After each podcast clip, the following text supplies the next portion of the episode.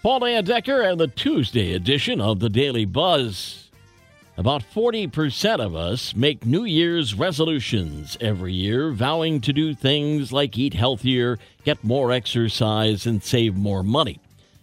But while making a resolution is easy, making real changes is hard. Really hard. Researchers found that it takes a whopping 66 days to turn a resolution into a habit. That's more than two months of persistent work and dedication before that habit really takes hold. Losing weight is always a top New Year's resolution, and it seems that people have some pretty big weight loss goals for 2023. New survey finds the average person wants to drop 29 pounds this year. 78% of those surveyed also vowed to exercise more this year than last. And in 2023, it's less about hitting the gym and more about hitting the road. 77% say they plan to get their exercise by walking. Lady in England barely put away her Christmas tree and she's already got her Christmas gifts for next year. Tina Quarrell posted in a Facebook group called The Magical Holidays of Christmas that much of her 2023 Christmas shopping is already done. I have six adult kids, 16 grandkids, then all the birthdays in between. She says that's why I do so much early shopping. She sent along a photo of a bunch of wrapped gifts. We'll turn the page in 60 seconds. The Daily Buzz. Daily Buzz Part 2 The holidays are over, and now the bills are coming due. According to WalletHub, one in three Americans overspent during the holidays.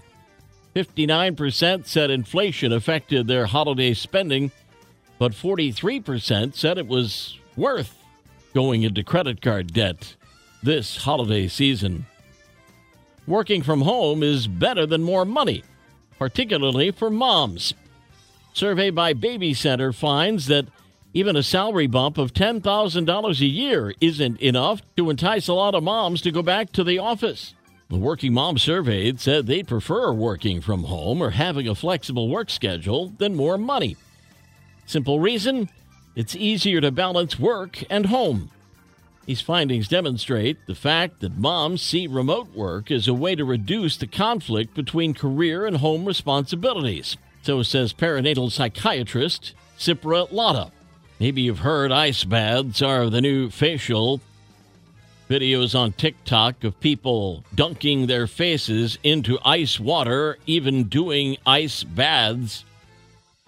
Videos are claiming the same thing that ice baths are good for you. They help rejuvenate the skin, make you feel refreshed, and have numerous health benefits. But is that true? Turns out dermatologists say there's at least some truth in those viral TikTok videos.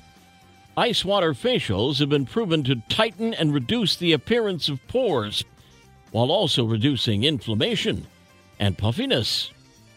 The ice water facial comes from the idea of ice water baths, which date back to the Egyptians, using cool water to ease their muscle fatigue and skin irritation. So it's really no surprise that it works.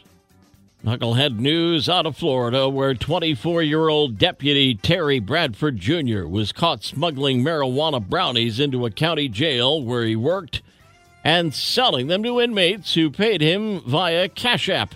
It's unknown for how long he'd been doing it, but he was stopped one day after carrying over a pound of brownies into the jail. Bradford is now facing charges of introducing contraband into a detention facility and investigators are looking into whether any of the other deputies might have been involved. Just call him Deputy Dope. The Daily Buzz. Paul L. at Midwest Family SWMI, my email address. Send me things to buzz about. Yesterday's history, tomorrow a mystery, today a gift. That's why it's called The Present. I'm Paul Layendecker. We'll buzz again tomorrow. Make it a great day.